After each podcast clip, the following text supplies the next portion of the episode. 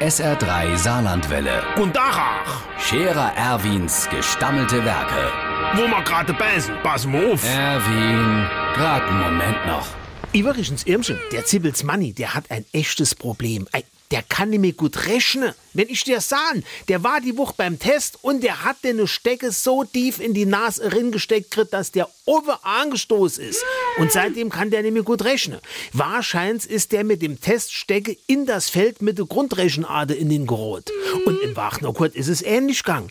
Der war vorm Inkaufen noch zum Teste und wie er fertig war, hat er im Bruttomarkt mehr gewusst, was er inkaufen soll. Die haben dem quasi den Inkaufszettel aus der Nase gezogen. Und der Schmiede Hubert, der ist inzwischen sogar schon geimpft. Und zwar beim Schützeverein. Wenn ich dir sagen, die machen das mit dem Blasrohr aus sicherer Entfernung, dann könnte überhaupt nichts passieren, sagt er. Und in Saarbrücke gäb's bald sogar ein Drive-Impfzentrum im Fußballstadion. So fahrst du mit deinem Auto auf die Wies und kannst bei der Spritzerei drin hucke bleiben. Das geht aber nur, wenn du ein Auto mit Allrad hast. Sonst bleibst du noch eher stecke wie die Spritz.